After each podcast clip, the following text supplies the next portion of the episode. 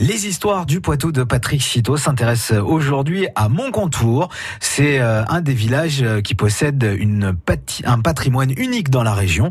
La commune accueille également d'ailleurs un marché des créateurs et ça se passe ce week-end. La douzième édition de la rando de la Losse se déroule ainsi dimanche, organisée par le comité des fêtes de Louzy.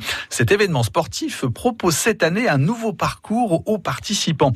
Vous aurez ainsi le choix entre trois circuits de marche avec 7, 12 ou 16 km et trois autres à faire en VTT avec 27, 49 ou 58 km tout de même au programme. Le départ se fait de la salle des fêtes de 8h à 10h. D'accord, mais alors euh, expliquez-nous un petit peu où ça se passe tout ça. La commune est au nord de Thouars. Elle réunit plusieurs villages, Launay avec la Morellerie, le Boucher, Magé, Monceau, Vitré et le bourg de Louzy. Le nom de la commune louséenne apparaît au XIIe siècle sous la forme de Luzy, L-U-Z-Y. Cette appellation est peut-être dérivée du patronyme romain de Lusus.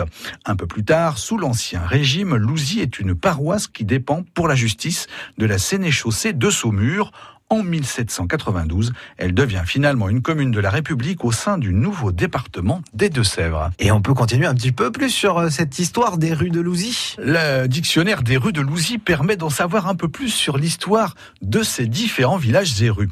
Le village de Launay, par exemple, tient ainsi son nom des boisements d'aulnes qui étaient fréquents dans la zone de source au nord du village. Le village est marqué par son ancienne seigneurie médiévale dont il reste aujourd'hui de hauts murs restaurés, deux maisons bourgeoises sont visibles en façade dans la rue principale. L'une d'entre elles, au carrefour avec la rue des Sablons, était un café dans les années 1980. La rue de la Taillée vient pour sa part du nom de la parcelle située sur le cadastre napoléonien à la sortie du village. Une taillée désigne une étendue de terre en longueur, close des deux côtés par une haie ou un fossé, servant pour la séparation des seigneuries.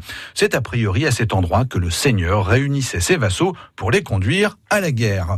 Bien d'autres noms chargés d'histoire sont à découvrir au fil des rues de Louzy. Eh ben, ça donne envie d'aller faire un, un petit tour du côté de Louzy à retrouver sur francebleu.fr. France Bleu Poitou.